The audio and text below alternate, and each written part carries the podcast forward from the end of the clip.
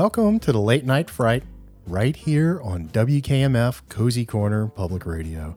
I am Dan, and with me, as always, is the head vampire herself, Faith.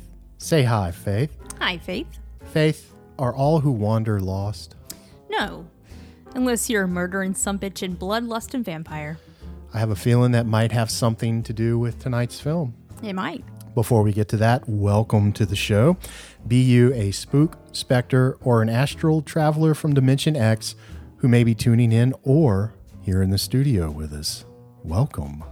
And greetings and salutations to all murdering some bitch and bloodlust and vampires.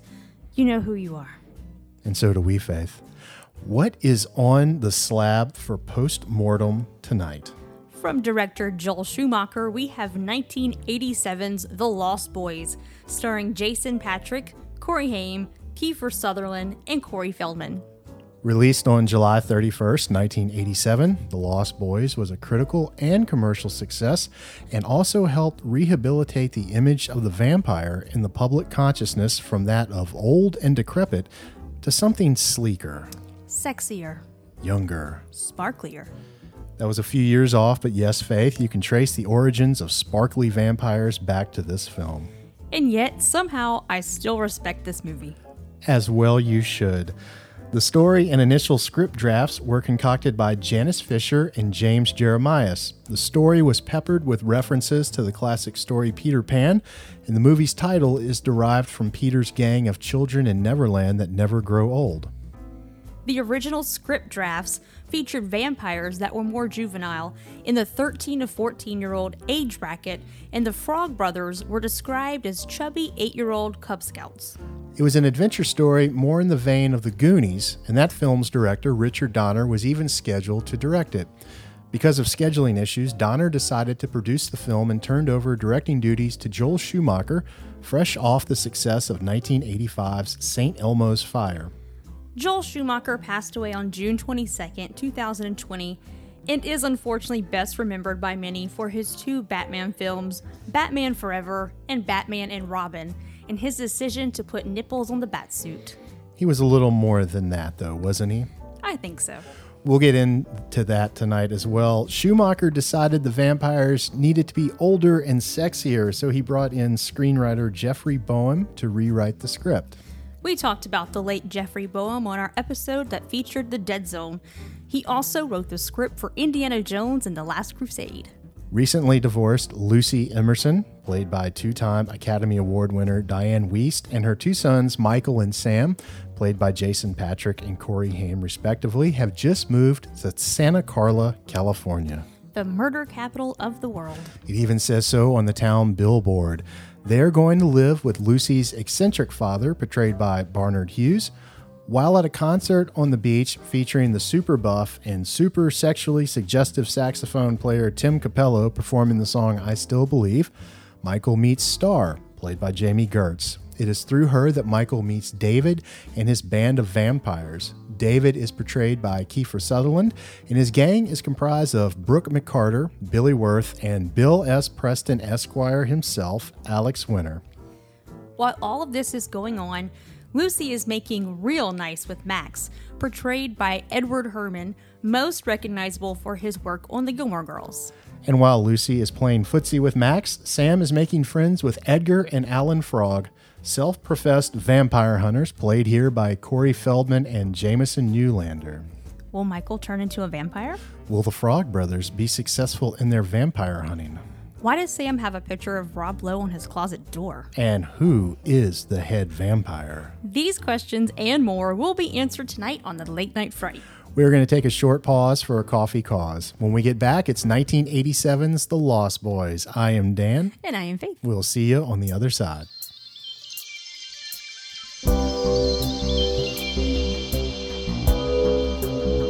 It's 1201, the witching hour. You're listening to WKMF, Cozy Corner Public Radio. You are cleared for departure. Your destination, the Late Night Fright. Commencing transmission in five, four, three, two, one.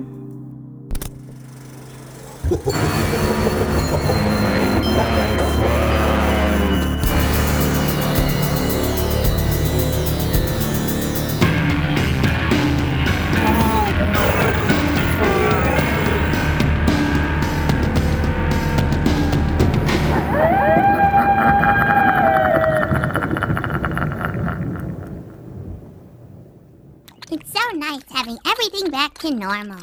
I'm a vampire, and I've come to suck your blood. Ugh. Oh, this cape is giving me a rash. Grandpa's a vampire? We're all vampires. But no, we killed Mr. Burns. You have to kill the head vampire. You're the head vampire? No, I'm the head vampire. I do have a life outside this house, you know. Ah! Happy Halloween, everybody!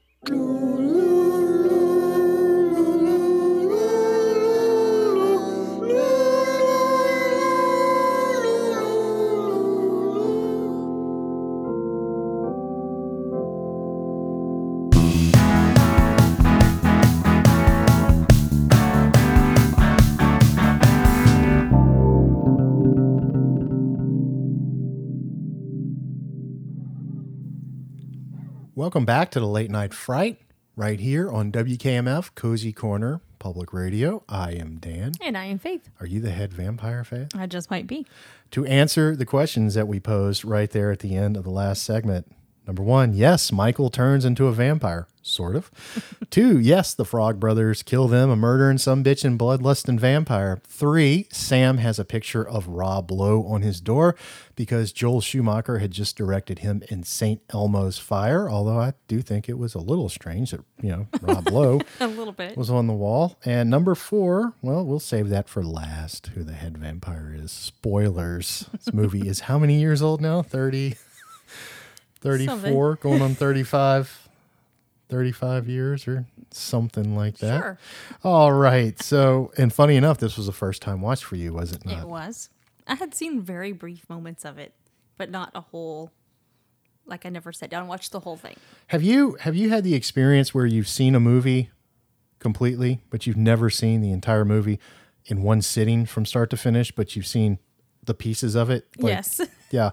Do you know I'm that way with Dirty Dancing? I, I know. I have never seen Dirty Dancing in its entirety from start to finish, but I have seen the entire movie. I don't know what movie it is for me, but I know there is one out there that that's like that. But I knew I knew Dirty and there Dancing was and there's this there's this weird bit of serendipity where like you don't actually want to sit. You don't want to sit down and I, I would actually. I just don't want to. Um, but it's like every time it's on TV, and like for a long time, it was coming on like ABC Family, like mm-hmm. every Wednesday. It was like just on the schedule for like every Wednesday, and every time I'd flip channels, it was always at the part nobody puts baby in a corner. And then what I love about this movie too is it's set in 1962 or 1963, whatever it is. So I'm a I'm kind of a musicologist. They were using an Otis Redding song that wasn't recorded until 1967. And then at the end of that movie, when he dances to I've Had the Time of My Life, they've got 80s synth bass just pumping right there, you know, and uh-huh. 80s drums. And I'm just uh-huh. like, that wouldn't have this isn't happened. even the time. This But I'm crazy for Swayze. God. All right, enough tomfoolery, Faith. What did you think of The Lost Boys? I actually I like this movie a lot. I have a few things to say about it, but overall, I really do like the movie. I will say it feels, see if you agree with me, it kind of feels like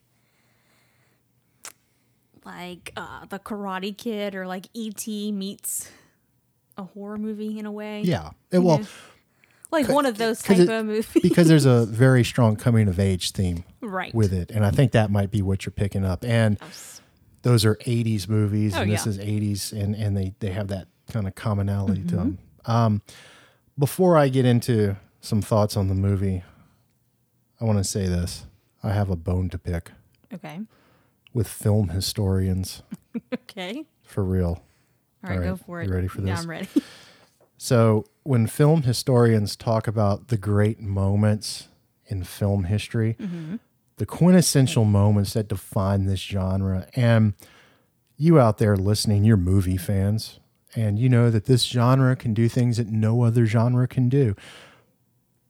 It, it because you can edit, because you can, you know, you can do close-ups. You know, it's a lot different from stage. Right. Yeah, it's it's this beast all unto itself. So the quintessential cinema moments, though, you know, that define this genre. And I'm talking about moments like the shower scene in Psycho. Mm-hmm. That's that's a that might be one of the greatest moments. It might yeah, be. that's pure cinema. I'm talking about Julie Andrews and the opening of The Sound of Music. What a beautiful shot that is. Mm-hmm. That's something that you can only do in movies. I'm talking about the audience learning that Bruce Willis is dead in The 6th mm-hmm. Sense. I'm talking about Darth Vader revealing to Luke Skywalker that he's his father. The the quintessential film moments. Mm-hmm. Right. When they make the list of the greatest moments of film, where is Tim Capello and his saxophone on that list? Why is that not on the list? I wasn't expecting that. Why is the super buff dude with a ponytail, Not the on the shirtless super buff dude Right. with a ponytail who gyrates when he plays because he still believes not on that list? That's a really good question. When he, while he's playing his saxophone, We or m- should I say, saxophone? yeah, we might have to write to someone and find out why it's not on the list. 'cause it's a great question. It is a great question. Tim Capello is actually the real deal. Tim Capello has had a very long and illustrious career in the music industry. He's played with Tina Turner for years and years and years. He's done session work with a lot of people, and this is what he is best remembered for is this right here. He still believes too. One thing that I absolutely love about that scene is that everybody is so into it. I They're just so into Does it. Does he really do that in real life? yes. Oh, he's known for his Really? his uh sexual thrust i love it that that is so 80s to me that is like that is just like so 80s like this Yes. like biker surfer dude from muscle beach I didn't like expect that in it. I don't think. what did you think when that was happening I was like, wait, is this the right movie? that's the right movie all right and uh, before I get into it too, I, I want to offer apologies to the Doors because I'm about to criticize a lyric, or I should say apologies to Jim Morrison. Uh, Echo and the Bunnymen cover "People Are Strange." Uh, do a really good cover of "People Are Strange." The soundtrack to this movie is really good. yeah, it's really not? good. But there's the line in People Are Strange where they say, uh, you know, no one remembers your name, bump, when you're strange. I remember the names of everybody I've met that I've considered strange. I, yeah, I think I, Like I think Eric, like Eric was the little redheaded kid in third grade who used to climb up on the cabinets because he had like AD, ADD or something, Oh or was gosh. you know undiagnosed with something. Like I, I remember their names. I remember their names. it's. I feel like that's hard to forget. I mean, right, you know, right. So I don't know. yeah. I don't know. I'm sorry to all the Doors fans out there for crapping on Jim Morrison. Hey, But anyway, I mean, you got to sometimes. I I really like this movie. I I like this movie. Um, I tried not to put nostalgia blinders on with this movie. I revisit this movie semi regularly, and and I like I like the uh, the mashup of the coming of age story, like we talked about, and then the uh, the horror film. And I think both elements are handled pretty delicately, and I feel like they're handled appropriately. I don't feel like one overshadows the other, and I think that the I think that the movie is actually pretty horrific too, and I think that really works in its favor. yeah, I wanted more horrific stuff I, I could have done with more horrific stuff too. because when we got it, it was really good and it was fun. It was cool to see. Right. So you're like, ooh, let's let's have some more of that. And so I, I think just a little bit kind of thrown. You know, right. I would have liked, but I uh I have a I have a few criticisms of the movie that I'm going to get to. I'm going to address those in a minute. Let's talk about um some good things going on with this movie. I think Joel Schumacher is a real plus for this movie because he did make the decision to uh, age up the vampires to, to the late teens Yeah. and I really think I think it would have been a funny movie with little vampires, maybe terrifying and chilling, you know. But uh I think this really works with the with I the whole don't. coming I don't know. age. Yeah, I don't think it that, and then I don't feel like it could have or would have been as dark or as Yeah, you know I'll- horrific I'll if they there. weren't a little older. I'll go there. Joel Schumacher, um, he was a very good director. Mm-hmm. He really was, and he left us uh, in 2020. He was 80 years old. I did not realize the man was that old. He is, unfortunately, as we said, uh, remembered for his two Batman movies, Batman Forever and Batman and Robin, and he is still pretty maligned for those movies. Now, I understand if you're watching them and you watch the two Tim Burton films and then you go into the Schumacher films, that can be a little jarring. Uh, I'm not going to be an apologist for those movies. Uh, I get the criticisms lobbed at those movies. Also, I have read 1950s and 1960s Batman comic books. He was making 1950s and 1960s Batman comic book Right. films. Okay. So he was making the books that he grew up reading because he was a Batman fan. And to his credit, he heard that the fans really hated Batman and Robin and he apologized to them. He said, I didn't mean to hurt your feeling, you know Yeah. more power to him. I think he was a really good director. Here's some movies he directed: St. Elmo's Fire, A Time to Kill. He started uh, Matthew McConaughey on the road to superstardom with that. Eight millimeter with one of our favorites, Nicolas Cage. We got to get to that on the show. Uh, the Client, and uh, he also really kind of gave Colin Farrell his big start. So. Uh, I think he was a very good director. I think it's unfortunate that you know the the Batman thing Yeah. thing follows him. Right. But, uh, and I'm not going to lie, I actually kind of like his Batman movies. Hey, like we And said I don't before the show, they're not the worst thing you've ever seen. They may not be the best, but they're not the worst. So, you know, there's there's definitely There's way, a time and place for that. Yeah, and there's way Yeah. more horrible things to spend time with. I think he does a really wonderful job with this movie, with the storytelling of this movie. And I Mm-hmm. want to start with the prologue because in the prologue, we meet the vampires on the boardwalk. A security guard kicks them out. They uh, dispatch the security guard, but you don't really know what's happening. And I love that the movie opens with the flying shot, you know, and then you come to realize that it's them flying in. You see them, you can introduce them in a very cool way on the carousel, and then they kill the guy, and it's kind of a callback to that flying shot over the water. They fly over the parking lot and they pull up this guy, but you don't see them do it. You don't mm-hmm. know what exactly is happening. I love the mystery of it, I do and too. it's kind of horrific, and it doesn't show much, and it's the Hitchcock thing of it. He lets it play out in your mind, and I think Very true. I think it's I think it's really really well done. I think a lot of this is really well done. I think there's a real dreamy element to some of the things in Mm-hmm. this movie, like when Michael's turning into the vampire and there's smoke and fog and he's falling and there's several scenes, you know, and you see him falling through the smoke and then he falls onto his bed, you know, Mm-hmm. and he's been sleeping for hours. And I think that he just does a really good job of showing uh, the audience, you know something has happened, but you're not quite, quite sure. sure. and I love that. And I love that they hold off revealing that they're vampires. Me too. Because if you don't know going in, you you wouldn't know. Right. I love that. Wouldn't know at all. And I think it really just has a lot of great atmosphere to it. I love the way that he lights the movie with those reds. You know, Yes. there's, there's reds when there's danger. Look, this is these are very simple concepts that he's using, but simple concepts are always effective, and he uses Yeah. them extremely effective. The set decoration with all of the uh, taxidermy and, and all this, and the look, because all of the look comes from Schumacher. That's his, his input with making them older, making them kind of more of a biker gang, you know, and and the look comes from Schumacher. This thing was pretty culturally significant when it came out, and you know, I mean, we you you knew what the Lost Boys Right. was. So that comes from him. I think he did a really wonderful job with this movie, and this is one that I would kind of uh, uh, want people to see. Like, oh man, he did those Batman movies. No, go watch, go watch, Watch the Lost this, Boys. yeah. I'll tell you what. Another movie before we move on. He did the musical version of the Phantom of the Opera. I am not a fan of the musical, and and listen, here's the deal. I didn't really like the movie either. It was beautiful to look at, though.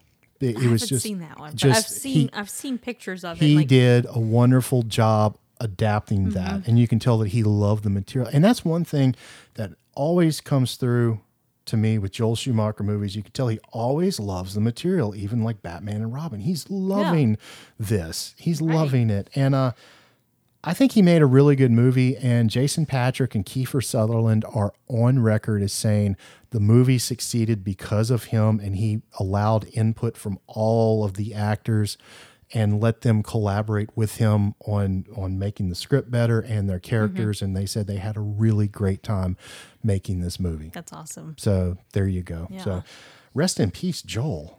I know. Did a great I did job. not know he was 80. Did a great job. It, I, He did. It, it, would uh, upset me when I heard that he died last year. Really, and I, it was you know it's just like oh wow okay. I know. He was uh he was one of the dudes. Mm-hmm. You know, he was one of the dudes. we we have a really good cast here that he Mm-hmm. that he helped assemble. And really, you only had one kind of known name. Well, two maybe kind of known names at the time. Corey Haim had done some things. He was in Silver Bullet. We talked about Silver Bullet on the show. We liked him and that movie. Uh, Dianne Wiest had won an Academy Award for Hannah and Her Sisters from Woody Allen. Uh, so she was known, and it was a shock to Schumacher that he got her. He asked, he was, she was kind of the choice, and they were like, "Yeah, she's never going to do it." Oh yeah, she came and did it. So um, Bernard Hughes was a character actor. He was kind of uh, Bernard Har- uh, Edward Edward Harriman, uh, best known for the Gilmore Girls, uh, playing Max. He was kind of known, you know, but really, but these these young cast was very unknown. I think he picked some good ones. I think so. I really think he picked some good ones. I want to start. Well, where would you like to start with the cast? I'm good wherever. I would like to start with the gentleman who, for me, defines this film and the look of this film. And when you see the poster, he's who you go to on the poster and just his presence in this movie. And that is Kiefer Sutherland as David. Joel Schumacher is on record as saying that while they're making this movie, uh, Kiefer Sutherland was proving himself to be one of the great character actors of all time. And I, I think his career has borne out that. He has been a leading actor, he's been a supporting actor, and he's had careers. He's one of the first big guys to go to television with 24. And I think he's a really good actor. I think he's a really good dude. Yeah, dude, Um, me too. I've mentioned this on the show before. Michael Rosenbaum, who played Lex Luthor in Smallville, has a podcast called Inside of Me. He had Jason Patric and Kiefer Sutherland on the show, and they talked a lot about this movie. And I fell in love with both of those guys. And Rosenbaum loves this movie, so so yeah, he was getting good stuff out of them. But they seem like genuinely good guys, both of them. But Kiefer Sutherland just just the look the the delivery, the way he says Michael in this movie, um, him even when he's not a vampire, He, he- is scary. He, he is like a total vibe. Like he literally, he's a vibe. Like Yeah. he really is. There, he just, he's so cool. and Authoritative, too. mysterious and Authoritative because you can tell he's the leader of these guys, you know, Right. and and but there's also this thing where you really want to get close to him too. There's a seductive quality, to him. Exactly. very vampiric. Yes. you know. um, so I feel like it's kind of rooted in classic vampire Mm-hmm. lore, but he's doing the '80s teen punk thing, right. And he's just a really good actor. And he has this thing that you and I both really like. He has presence. He does. He has presence, He really and you can't teach presence. No. And he's got it. And this is coming off of Stand By Me, uh, which he was in with also with Corey Feldman, another one of the bigger names in the movie at the time Mm-hmm. Right. because of the Goonies and Stand By Me. But uh, he played the villain in both movies with Corey Feldman. So, but um, Kiefer Kiefer's really good. Check out some of his music too. He's a he's a really good singer songwriter, acoustic guitar player. That's cool. Not he'll he'll tell you he's not the greatest thing in the world. But he can play and he can write and he cool. writes he writes real music. You know what I mean? It's real emotions. It's real songs. You know, Mm-hmm. I need to listen. I, It- haven't, I haven't heard him. It's it's in that kind of country singer songwritery Okay. vein, and he's he's really good. He can do, he can do the thing. All right. Another guy doing the thing in this movie uh, is Jason Patric, who who carries the coming of age part of this, playing Michael. Jason Patric is the son of horror royalty. He is the son of Jason Miller, who played Father Karras in The Exorcist, the young priest. Well, okay. And his father was nominated for an Academy Award for that. He's also showbiz royalty. His grandfather was Jackie Gleason, although he never really knew him. So Very cool. um, and he has never traded in on. He didn't know him. He, he, he Right. talks about that in the interview. He's just Gleason for whatever reason was kind of standoffish. But um, Jason Patric uh, Schumacher wanted him in this movie very badly, and he got him in this movie. And I think the movie's better for Jason Patric being in it. What I do, what do you think think of. Patric's performance? Because I think nothing else works I was gonna say he like he just he plays that so well. He you can feel him. He he works well with others. I feel like him and his relationship with Sam is so good, but he's also just the way he responds to to David and stuff. Just he he feels like that kind of that's lost, the yeah lost teen, Lost looking Teen. He's got, Newtown he's playing looking, it so yeah. well. Like you can you can tell there's something, you know, there's there's a divorce kind of hanging over. Yeah. you can kind of feel that off of him, and he plays it so well. What I liked about it too, it wasn't very showy. He, Mm-hmm. no, he, not he at kept a lot of it kind of in, and like I- an emo teen. yeah, totally. I feel like he played that really well. Totally, and I think I think it really works for the movie. I think so. I, I really think it works for the movie, and and what I like about him too, I've always liked this about actors. We've we've said this on the show before. We like actors who can be menacing. Well, we've got one with Kiefer Sutherland who Yeah. can be menacing. It doesn't even seem like he's trying. uh, but Jason Patric, there's something I admire about actors who can be vulnerable, emotionally vulnerable, Mm-hmm. especially like men. You know, Right. and I feel like he's emotionally vulnerable without being kind of showy about it. I think so, You know, too. because he's really scared about what's happening to him. He's really scared that he tried to kill his brother. He's really scared about all of these changes happening to him. Yeah. And then like you hit the nail on the head. You got the divorce hanging over all of this and it's and it's a really good performance. and is. They said that he fought for quality Mm-hmm. here. He fought for reality and and and not that he was fighting with people, but he Right.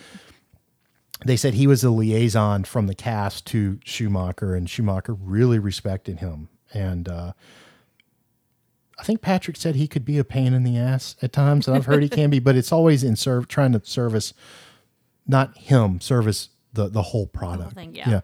I, I think it's a really great performance. It really I is. really, really It- do. it really is He's a got a great great look about him, and and and I love him in this. Uh, very quickly, uh, the vampire gang themselves are Oh, great. they're What do you think? What do you think of? Uh, I mean, they, they all look like a biker gang. They kind of look like uh, rejects from Khan's uh, guys in Star Trek II: The Wrath of Khan in a lot do. of ways, don't they? kind of do. I love the look of them. Let's talk about the look of the vampires real quick. Mm-hmm. Uh, what do you think of the actual like vampire look? Uh, I love I that it, it. Uh-huh. you could see the actor there. yeah, I love that it didn't take on this like overly. I don't know. It still felt like them, but Yeah. uh, like they were trans- just transforming a little bit out Longer of themselves. than yeah. the eyes. The eye, th- those contacts really carried a lot of it. Right. Yeah, they look otherworldly, but still look But human. still look that that has always bothered me when you look otherworldly, but but human. Human, yeah. Yeah. Uh, one of our favorites. I didn't realize we shared this in common until we we got into uh, talking about the doing the movie. Jami Gertz. I, I'm a huge fan of Jami Gertz. I had a I had a crush on Jami Oh, Gertz I love her. back in the day. She would pop up. Uh, uh, first time I remember seeing her was in a Pepsi commercial with Michael J. Fox, and then she was in a movie called Solar Babies that Jason Patric was in. But uh, late '80s, early '90s, I, I I had a crush on Jami Gertz, and rightfully so. Right? Uh, she plays Star. Star. That's another reference to Peter Pan. Second second star to the right, straight on till morning.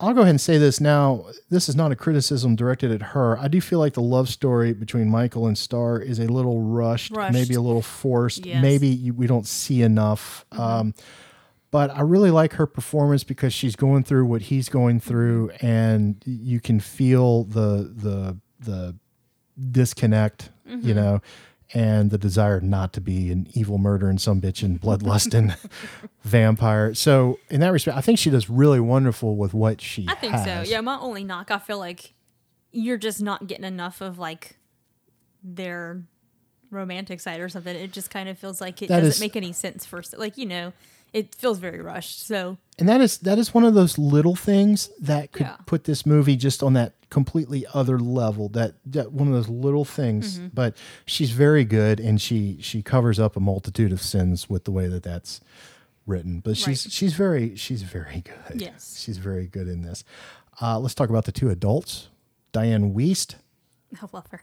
playing Lucy. Well, we have three adults. I'm sorry. Barnard Mm-hmm. Hughes plays her her dad, who is never mentioned by name. He's just Grandpa. You have a really interesting theory here, I and then we have the head vampire Max, uh, played by Edward Herrmann, beloved by many people for his role on the Gilmore Girls, and Never beloved. Beloved by a lot of people who listen to Audible because he was one of their uh, big narrators for their audiobooks. Had a great voice. He was a wonderful actor. He was a he was a character actor who would just pop up and stuff. Always a always a welcome you know thing when Mm-hmm. he would when he would pop up. Edward Herrmann seems like the kind of guy who should have been in John Carpenter's The Thing. Yeah. Doesn't he seem like I he would have fit that. right in there? So he plays Max, the owner of the video store. And spoiler, Max is the head vampire. Let's start with Dianne Wiest. I love Dianne Wiest. She's got this quirky, She's like so kooky, sweet. You cute, like, sweet Yeah. quality to her that I think Renee Zellweger wants to kind of have. yeah, but- she but- wants to be her, but it Yeah. doesn't really come out. It, does- she doesn't really portray it. and uh, the divorce hangs over this movie. That rite of passage, you know, the divorce for the kids too. You know, Yeah. that rite of passage, and uh, she's very supportive and mom, and is trying to put it together. And you can tell that she cares, and things are unraveling Mm-hmm. before. And she's very steady though, and very lovable, very She likable. is. She's very, very, Uh-huh. very likable. And she's an actress that I like in pretty much everything I see her in. She's to me like Gene Hackman. Gene Hackman, when you see Hackman in something, the movie can be crap. Jack Hackman's Mitchell liked the performance. Hackman's Hackman's gonna be good. Oh yeah. But uh, she's she's wonderful. Barnard Hughes brings this really neat kind of out there hippie quality to this, which I which I really like, and a lot of the humor comes from him in this movie. And uh, the movie is very funny. The movie it really is. is very It funny. really We're going to talk about the two characters for me that make it funny in just a second. Faith and all of you out there know know who we're going to talk about. Um, just a, a really really fun presence in this movie. Uh, and then, as we said, we have Max as uh, he's the head vampire. Now, Faith, this was a first time watch for you. So, my first question Did you think that David, played by Kiefer Sutherland, was the head vampire? Not necessarily. Not necessarily. Not okay. necessarily. Because I felt like, I mean, because we don't really get a story, really. But I feel like it, there was something bigger going on than Okay. just this little Okay. plan going on. So, as the movie is happening, you are doing your best to suss out who is the head vampire. Yes. Who did you think was the head vampire? So I thought as the movie was going on, it would have been interesting if Grandpa was the vampire, the head That- vampire. right? Because That- he was very, he stayed to himself. He didn't like going to town. I mean, he just stayed in the room and stuff. But you do see him during the day. You do, that's true. But But Dracula could walk around during the day in the Bram Stoker novel. He wasn't very powerful, but he could walk Yeah. around during the day. So that would have been a nice throwback. you you never know. That would have been interesting. That would have been really interesting. I mean, he knew about him, obviously. And Edward Herrmann, what do you think of Max as the head vampire? He's not what I was expecting. Good reveal, though, yeah. wasn't it? A really good reveal. But yeah, definitely, not, I don't think I was expecting him. I liked his motive, too. Uh-huh. I really liked his motive. Yeah. That's pretty like cool. like the motive. Um, another minor quibble with the movie is uh, they could have saved themselves a lot of trouble. A lot of grief could have been saved if Grandpa had just come out and told them that there were vampires Right. in Santa Carla from the beginning. Although it would have taken away that great, Right. that great last line. oh my God. Yeah. The ending of the movie wouldn't have been the same if. right? You wouldn't have gotten that great joke. Yeah. All right, we have uh, my two favorite characters in the movie. oh, yeah. We have the Frog Brothers, played by Jamison Newlander and Corey Feldman. And uh, Joel Schumacher's note to them was to dress like the action heroes of the day. That is why they look like a cross between Chuck Norris and Rambo. Okay.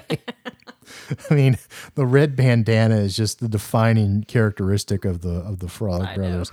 So as I was watching the movie, I kept thinking of Edward Van Sloan as Van Helsing in Dracula, but completely incompetent and 13 years old. they uh they're they're a breath of fresh air in this movie. Yes. They're they're uh it's kind of real classic comedy construction though. The two kind of oddball you know, uh, goofy characters. That goes back to, uh, you know, Laurel and Hardy and uh, even, you know, something which would have been more recent, like the Ghostbuster type characters, you know, uh, but they're completely kind of, but they are right about things, which is They what's, are. which is what's amazing. And they're comic nerds on top of it, which I kind of sympathize with. What was, what was your thoughts on the Frog Brothers? Because they're Oh such an integral part of this movie. They're just amazing. It's just, what are they like 13, 14? They're Yeah. just on a mission and they know. I love that they're like, we're gonna get them, and then something happens and they scream, and then it's like, okay, we got to we gotta get them. I love how completely kind of self unself aware unaware they are you know like it, it just uh, but they're right that's the thing they're, They're right. right. and i love that line about uh and we also think that maybe werewolves and aliens that have infiltrated city hall and listen maybe they did Yes, we don't know yes. I love. I, I did. I thought they were just absolutely so- wonderful. And Corey Feldman good. had. I mean, it's a shame. We're going to talk about that in a second. It really is a shame. Um, what a what a wonderful early career that guy had. And, you know, he he was so good in so many things, and he uh, he had it. He you see it here. He had it. Funny enough, uh, he was battling cocaine addiction at the time, and Joel Schumacher, who had beat his demons, Corey Feldman came in and fell asleep, and Joel Schumacher said, "You're fired." You know, he told him what was up, and he says, "Get it together, man." And he started kind of getting it together during this shoot. Mm-hmm. This shoot was a very joyful shoot. Apparently, this shoot was a very joyful shoot for the last character we have to talk about. Mm-hmm. Well, we got one before that. We got to mention Nanook. Oh yeah. Nanook the husky. And Nanook, another Peter Pan reference. Nana. Nana's the dog in Peter Pan. Nanook. And Nanook, Nanook gets gets her a vampire in mm-hmm. this movie. Knocks him right into that uh in that bath. Yes. Before we get to it, because there's there's there's gonna be a little heavy stuff coming up. So um what do you think about let's talk about the last scene real quick. The last scene uh which involves uh, the assault on the house and just the booby traps. Were you just loving all of that? Oh, that? absolutely. That was some of my favorite stuff in that whole movie. Right. It's just fun. Right. When this movie is fun, it's a lot like the Monster Squad, isn't it? yes, it is. Yeah. Yeah. Good stuff. All right, so we got to talk about Corey Haim. Uh, the late Corey Haim plays Sam in this movie. In a lot of ways, he's kind of He was my favorite. he's the second lead, really. Uh-huh. You know, uh, Sam and Michael playing the brothers. And uh, we talked about him in Stephen King's Silver Bullet as an episode that's available. Uh, you can check that out. Did we did we pair that with the Dead Zone? I believe we did. Possibly. We did Silver Bullet in the Dead Zone, and uh, we both really fell in love with Silver Bullet, and he is wonderful in Silver Bullet.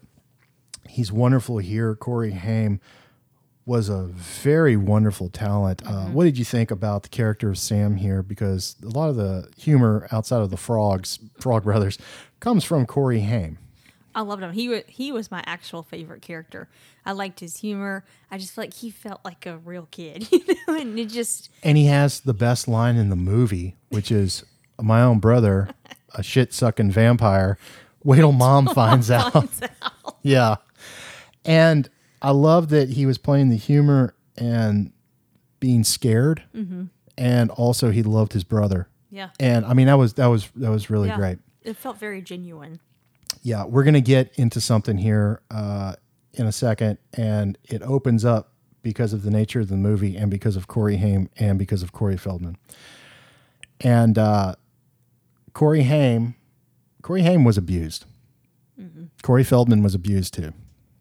They were they were both, and Hollywood at that time, Hollywood today, but uh, it, it was really ramping up then, as far as my research has told me. You know, uh, with pedophilia and molestation of these young young kids. And Corey Corey Haim, um, if you look at the trajectory of his life, it, it, it just screams, you know, abuse. Yeah. You know, and. Anthony Edwards, uh, famous for playing Goose in Top Gun and Dr. Green on ER, he was abused as a as a child actor too, and he said, you know, there's kids out there that are that need to speak up, and there are men that need to heal, and and I don't know that he got to heal. I think he took his life, if I'm not mistaken. There was addiction problems, as you can well imagine, and it's it's an absolute shame and a travesty and tragedy that should not happen. No, I know. We're going to talk about that in just a second. But one of the things that that opens up is one of the things that I like about this movie is right there on the town, Santa Carla. Then you go on the backside of the billboard and it says murder capital of the world, and that there's this hidden side to things Right. kind of like Hollywood. Mm-hmm. Like there's this dark underbelly mm-hmm. and that it's being perpetrated by the people in power. Yeah. I mean, I mean, it's kind of all right there for you.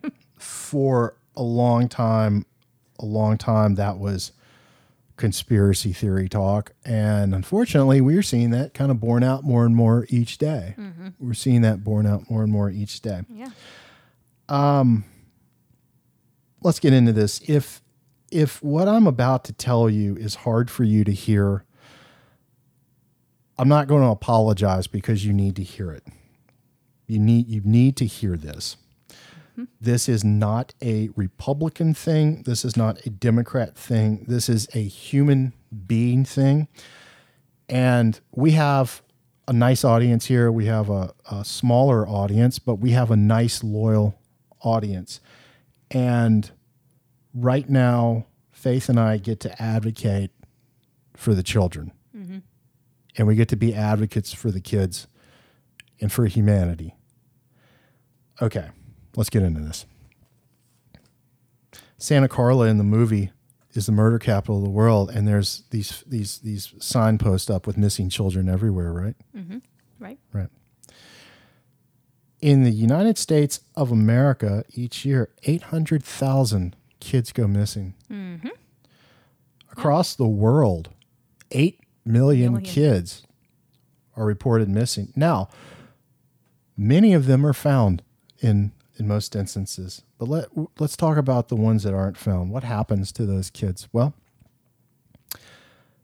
human trafficking, mm-hmm. sex trafficking, crimes against humanity. We have. I don't want you to think if if uh, if you're thinking we're getting political here. This is not some right wing conspiracy th- show. No. It's not that at all.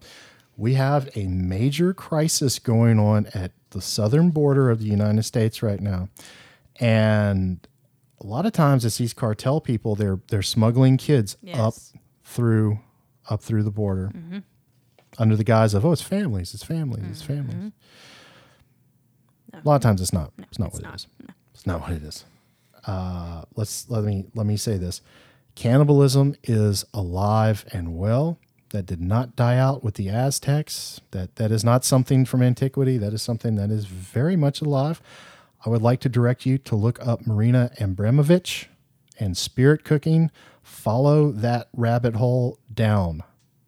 It's difficult to look at. Follow it. I want you to be prepared because people are starting to wake up to this. And I really believe, and I hope, and I pray, and I know Faith does too, that it all comes out. I don't want you to be unprepared for this. This crap is out there, okay? Yep. I, I'm not making this. And this movie opens it up to talk about this. Mm-hmm. Yeah, I, I think everybody needs to. Let's talk about what happened. Open their eyes. Let's talk about what happened in British Columbia recently. They uh, using ground penetrating radar at a school that was closed in 1978. It was an indigenous school, is what they called it, because they would separate the indigenous children from their parents and they would mm-hmm. bring them to these boarding schools. They found a grave of 215 children as young as three. It's just a it's just a drop because tens of thousands of kids were killed at these schools. Mm-hmm. In Ireland, Ireland, 800, 800 babies found in a septic tank at St. Mary's, which is a Catholic place for unwed murdered uh, mothers. Okay? You still with me out there? So we've got people like Jeffrey Epstein. We've got people like Harvey Weinstein. We've got the Catholic Church. The Vatican's doing it. That's hard for you to hear. I'm sorry. Do your research on some of these Catholic charities, especially the ones operating at the border. Go ahead. Start looking at that. Oprah Winfrey. Oh, I'm sorry. Is that hard for you to hear too? Oprah Winfrey. Oprah Winfrey was running actresses to Harvey Weinstein. Oprah Winfrey and her school over there. Uh, was it in Africa? They were Yes. uh, this John of God pedophile that she was all buddy buddy with. You don't hear too much about him and their friendship anymore. Listen, listen. This this was going on. They were also getting traffic through the Disney Cruise Line, and they were taking them to the Epstein Island. Look up what really was going on on Epstein's Island. In fact, look up the uh, temple like structure on Epstein's Island and then compare that to the set of Ellen DeGeneres' talk show. Now, you tell me what you find there. Now, let's get into it. 2016, Pizzagate breaks. That's a WikiLeaks thing. The mass media in this country, who is not your friend, they are not your friend. Uh, They wanted to tell you that, oh, that was nothing. That was illegal. 2016, Pizzagate, John Podesta, his emails started getting leaked, uh, emails that go to Hillary Clinton. And let's see, they start talking about walnut sauce and pizza sauce and pizza. Okay, these are verified signs and symbols and codes for pedophiles. Okay. How far down does the rabbit hole go? Well, back in the day, the Aztecs they used to uh, harvest adrenochrome. This this is something that these cannibals do. Where does adrenochrome come from? What is it? Well, it comes from the pineal gland. It has a cult significance. They like to drink it. How do they harvest it? They harvest it through fear. They scare these kids because it's better before puberty. They like to scare them. They they so they conduct ritual abuse on them. They scare them and then they torture them and they kill them and they take this. They they harvest their uh, adrenochrome from their pineal gland and they drink it. They they there's synthetic adrenochrome and it's good apparently is the real stuff. Okay. I don't like being the one to tell you this. I'm sorry if this is upsetting you. And if you think we're crazy, turn off the show. Don't come back. And and I'm okay. I'm sorry. but do your research on this. This movie talks about this stuff. The thing where he spills the milk in the uh, in the kitchen and that milk spills and that sexual component and this whole thing with feeding on these young people. This is all in this movie. Okay, Hollywood. You know, I'm not saying these people. Joel Schumacher was into this. I don't think he was I don't think so. but Maybe he um, was. Uh, a lot of a lot of Hollywood, um, a lot of Hollywood movies are coded with this stuff. They love to tell you what they're doing, and look at Gloria Vanderbilt and Anderson Cooper. That's uh that's his mom, Gloria Vanderbilt. Look at their art. Look at John Podesta's art. Look at John Podesta's brother's uh, art that they have up in their house.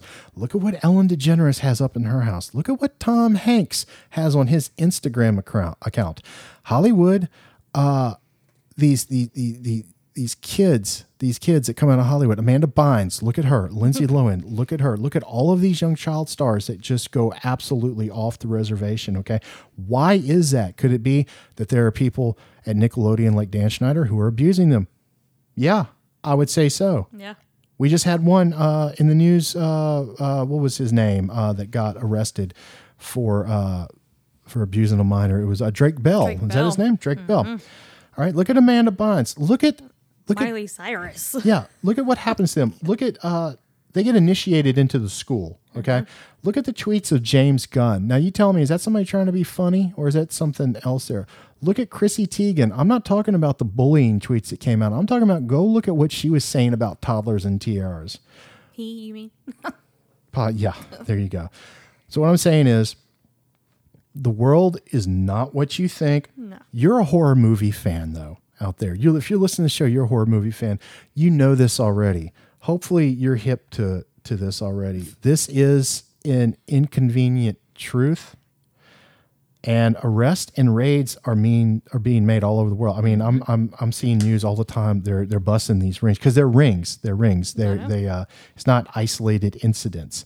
No, no, they're all part of networks. Okay, and the elites are very much part of it. I'm talking royal family. So my advice is to wake up. It's difficult. I did it. Faith did it the information is out there. You just have to look for it. Now, be careful when you look for it. How you know, you know how you're looking for it, but it's out there. Start connecting the pieces. And uh, if you need to listen to the Secret Teachings with Ryan Gable, that is a podcast on Fringe FM. I highly recommend it. In fact, he just did a wonderful show on the kids. Uh, did you know this uh, out there that there was a plane full of kids that just landed in Chattanooga, Tennessee in the middle of the night, and then they were uh, picked up on buses and they were just taken to parts unknown. The uh, the administration occupying the White House right now says that well Tennessee's in the middle of the country, so of course that's where they went. And, and at three o'clock in the morning, we had to take them to lovely homes. These kids have not been heard from since. Okay, where are they going? Where are they going? That is my question. That's my question. Those are the real lost boys, the real lost girls. Okay. I'm imploring all of you out there to wake up. If this bothered you, I hope it did. I hope it bothered you mm-hmm. enough to go look at this information. Don't trust me on this. Go verify it. Yes. Go verify it. But you're going to find out that this is true. Mm-hmm. Okay. I'm sorry if this if this upsets you out there, but you have to know about this You because people are starting to wake up to this, and we better start waking up to it because it's been going on for a long time. And frankly, I'm sick of it. Me too. I know you're sick of it too. And I know of all of you out there have hearts and are human beings. We've said it before in the show. This is not right versus left, black versus white, Republican versus Democrat. This is are you standing with humanity? This are you standing versus right, good versus evil. I are you standing with these evil sons of Yeah. bitches? Because that's what it is. I want to end with this uh, missingkids.org. That is a website.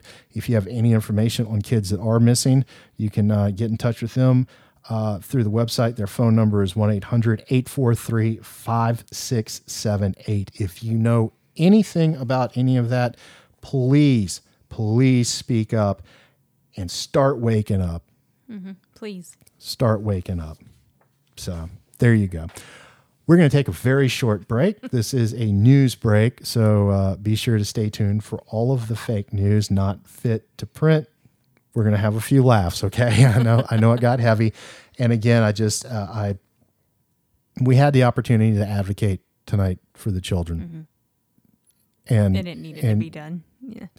anytime you have an opportunity to do that, you know. And the only last thing I'll say about that is uh, do your research on this and wake other people up to pass that on. Yeah. So There you go. there you go. I am Dan, And I am Faith. And we'll see you on the other side.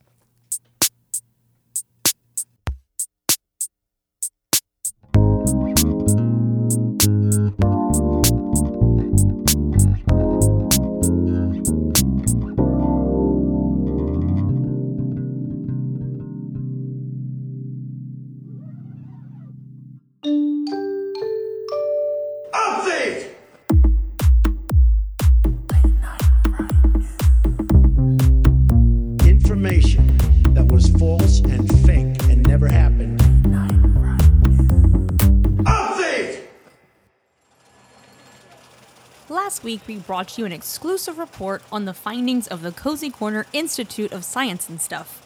Dan, please refresh our listeners' memories as to the content of their findings. Thank you, Faith. The Institute discovered that if you substitute the word wiener into the titles of Steven Seagal films, it's really funny. Well, guess what? We have more Wiener news. That's right, Faith. Utilizing a $2.5 trillion grant from the United States government, as well as several large donations from private companies, the Cozy Corner Institute of Science and Stuff has discovered that if you insert the word wiener into the names of Oscar winning films for Best Picture, it's pretty funny. So the King's speech becomes The King's Wiener. No Country for Old Men becomes No Country for Old Wiener or No Wiener for Old Men. Million Dollar Baby becomes Million Dollar Wiener. And finally, A Beautiful Mind becomes a beautiful wiener.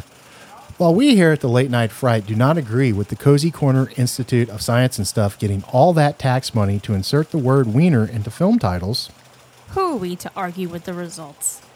And that is the news. Stay tuned for our final scores and a preview of next week's show.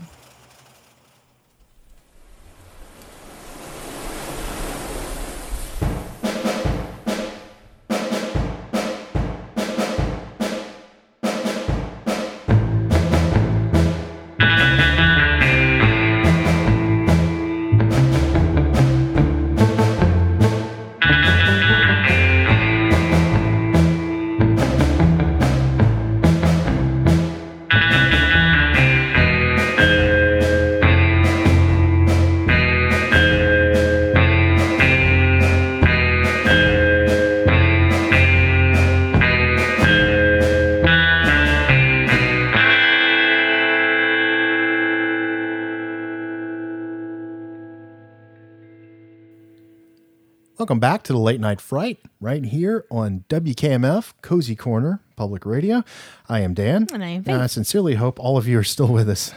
um, uh, not to make light of it, we know it's we know it's heavy stuff that we got into there at the end. And again, I it needed to be said. It's been said. Please do your research. Please do your research on that. So, back to the Lost Boys. Uh, I really liked it.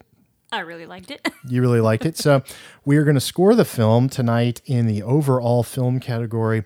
And in lieu of stars, although there was a very lovely star Right. in the movie, wasn't she lovely? Yes, she so really, lovely. She really, she she's still lovely. love her. I do too.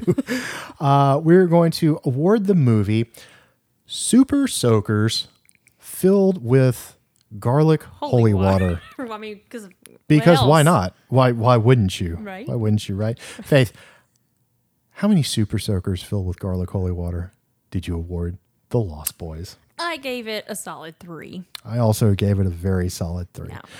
It is a very charming time capsule, but it mm-hmm. also borders on timeless. It, it's a Yeah. it's a great it's a great little teen horror movie, mm-hmm. and it's and it's and it's kind of up there in that upper echelon of teen Yeah. horror movies. It's not dumb. It doesn't talk down. No, I don't Yeah. feel like it's dumb. I don't feel like it's cheesy. I feel like Not at it's, all. it's just it's a really good movie. Great soundtrack.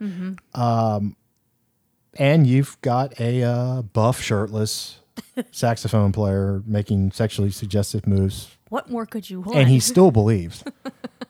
he still believes.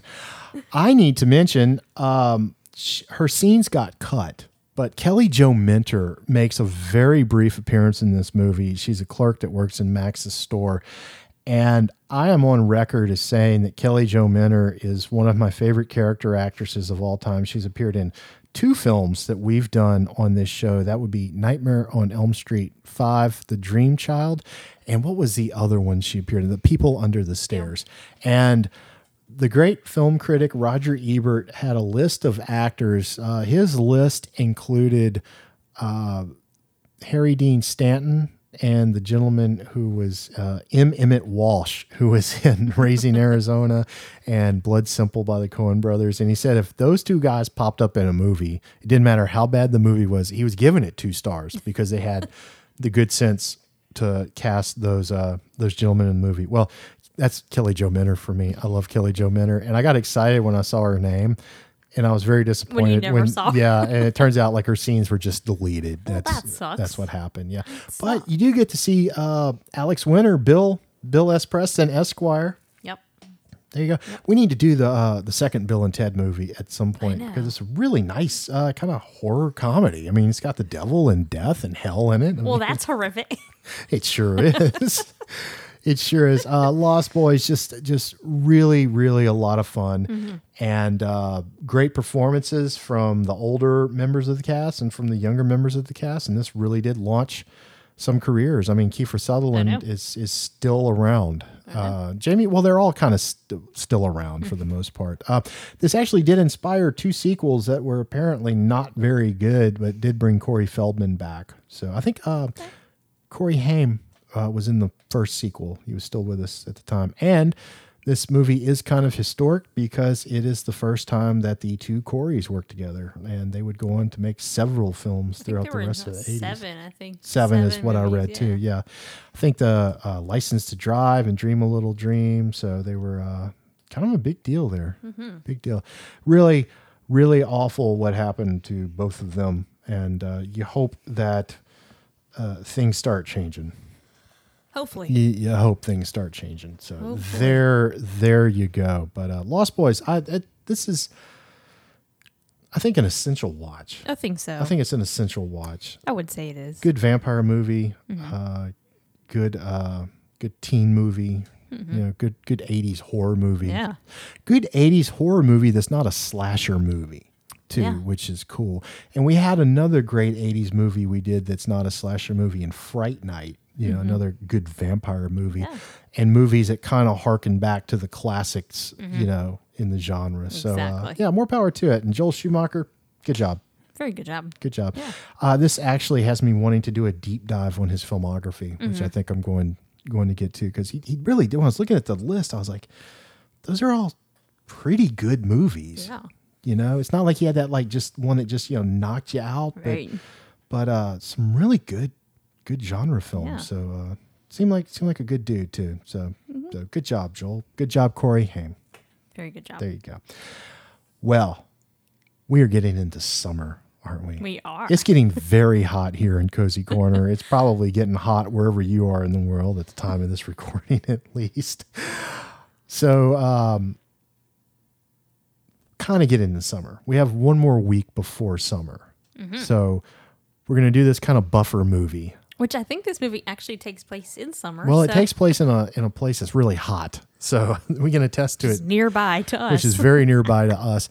Uh, Faith picked this, and it's a great pick because I haven't seen it since it came out. And Oh wow, I've seen this movie probably ten to fifteen. times. well, you can lead the discussion next week.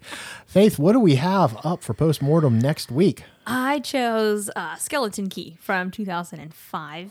with Kate Hudson, Hudson, and uh, Joy Bryant and John Hurt and the great Gena Rowland? So it should be a lot of fun. I'm looking I forward to really it. Really like this movie. I've always liked it. Got a little voodoo. Got a little uh, It has uh, a cool vibe to it. ghost. Yeah, yeah, ghost. Yeah. Real atmospheric Yeah. movie. The uh, the South is really good for establishing that kind of gothic vibe. Yeah, South. Louisiana. So so that's going to be our kind of buffer getting in the summer. Yeah. And as we get into summer, we'll let you know the order. But we've got uh, cheerleader camp coming up. Jaws. sleepaway camp and Friday the Thirteenth Part Two at least. Maybe we'll even get to three and four. Who knows? Who knows? I think we're just going to pick them out of a hat. we should. We'll keep you posted on that. Thank you as always for tuning in. Your support means more to us than than you know. It's it's always a great treat to see that we're being listened to, and not only that we're being listened to, but to see where we're being listened to at. Any Oklahoma people yet? You know, no Oklahoma yet. Oh my goodness. If you know someone in Oklahoma, please Send them our show. please just just we want one on the map. That's the only one we haven't gotten. I mean, we've gotten Idaho and Wyoming. We have not gotten Oklahoma. We've gotten some countries, uh, one or two I'd never heard, Heard of. of, I know, but And we- we can't get just Oklahoma. Can't, just can't get on board. It's like it's like they're like, nope, we don't want none of that late No night fright guff up here. and we have nothing but love for Oklahoma. I know. I mean, the great Leon Russell, uh, the great singer songwriter, came from Oklahoma. I mean, it's one of my favorites. Come on. Most of the members of Derek and the Dominos, the band that played with Eric Clapton on Layla, came from Oklahoma. So well, all right. come through for us, Oklahoma. come on. Hey, why don't you do it sooner rather than later? Har har. It was a heavy show tonight at times, so we had to get a little we had to get a little levity in, right? Thank you all as always for tuning in, and as always, be happy, be healthy, be safe, be sane. Take your vitamins. Take your vitamins, especially vitamin D and zinc. Wink, wink. and as the great Don Cornelius of Soul Train said, and I mean this: be good to yourself, be good to your neighbor. We've been saying it a lot, and we said it tonight. We got into some of those things, but uh, there are people out there that want to divide us on issues of race, creed, gender, sexuality. They want to drive wedges between us because a population that is intent on destroying each other ain't worried about what they're doing. So be cool. Yeah. Just be cool. Be cool with yourself. Be cool with your neighbor because I've said it before. People want to be left alone. And when people are left alone, people get along, you know, and, and, Yeah, there you go. and keep in mind, I mean this, keep in mind how wonderful this world can be if we can get rid of some of this crap. Mm-hmm. If we can get rid of this crap, I'm ready for it. I'm ready for it too. I I'm know so all of you out it. there are ready for it too. So, Yeah. last time, it's not a right left issue. This is a humanity issue. Stand with us, stand proudly with us Please. with humanity. And remember, there are more of us than there are of them. And that is true horror to them. Feels like it's that time, doesn't it, It Faye? does. I'll tell you, when mom finds out you're a vampire, she's going to be pissed. I know. If we snap our fingers, will the magic happen? On the count of three, Faith. One, two, three. Every time. Look at that. It's like Magic. Not not editing. Not editing. Thank you all once again for tuning in. And seriously, check out the secret teachings with Ryan Gable. And if you are so inclined to go down the rabbit hole even further, check out uh, Mystery Babylon with William Cooper. Those are all available on iTunes. So There you go. it's interesting stuff. So, all right, the skeleton key is up next. Faith, take us home.